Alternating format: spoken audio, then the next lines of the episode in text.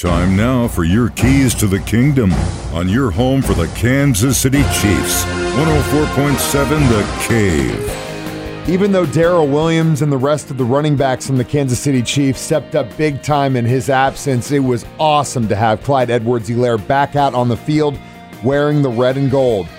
He had a pretty good game against the Cowboys, tallying 76 yards 63 rushing, 13 receiving, and he got his first rushing touchdown of the season, which was awesome to see. He also recorded the highest overall grade among all Chiefs offensive players in the game and the second highest grade of his career, according to Pro Football Focus.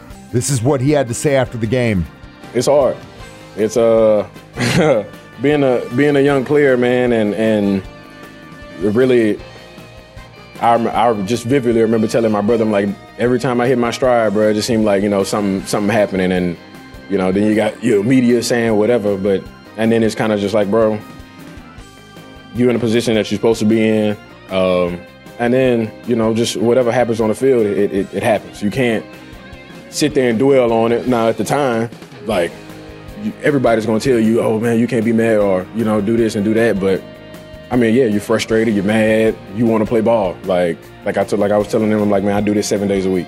Like I go to the facility every day, and then when somebody tells you that you can't go do that, it's frustrating. Um, but you have to figure out another way to try to, you know, get that get that fix. So now it was okay. I can't do that, so I need to try to figure out go deeper in film. Um, mental reps as far as watching practice. I need to, you know, mentally trick myself as far as tell my body that I'm doing it when I'm really not.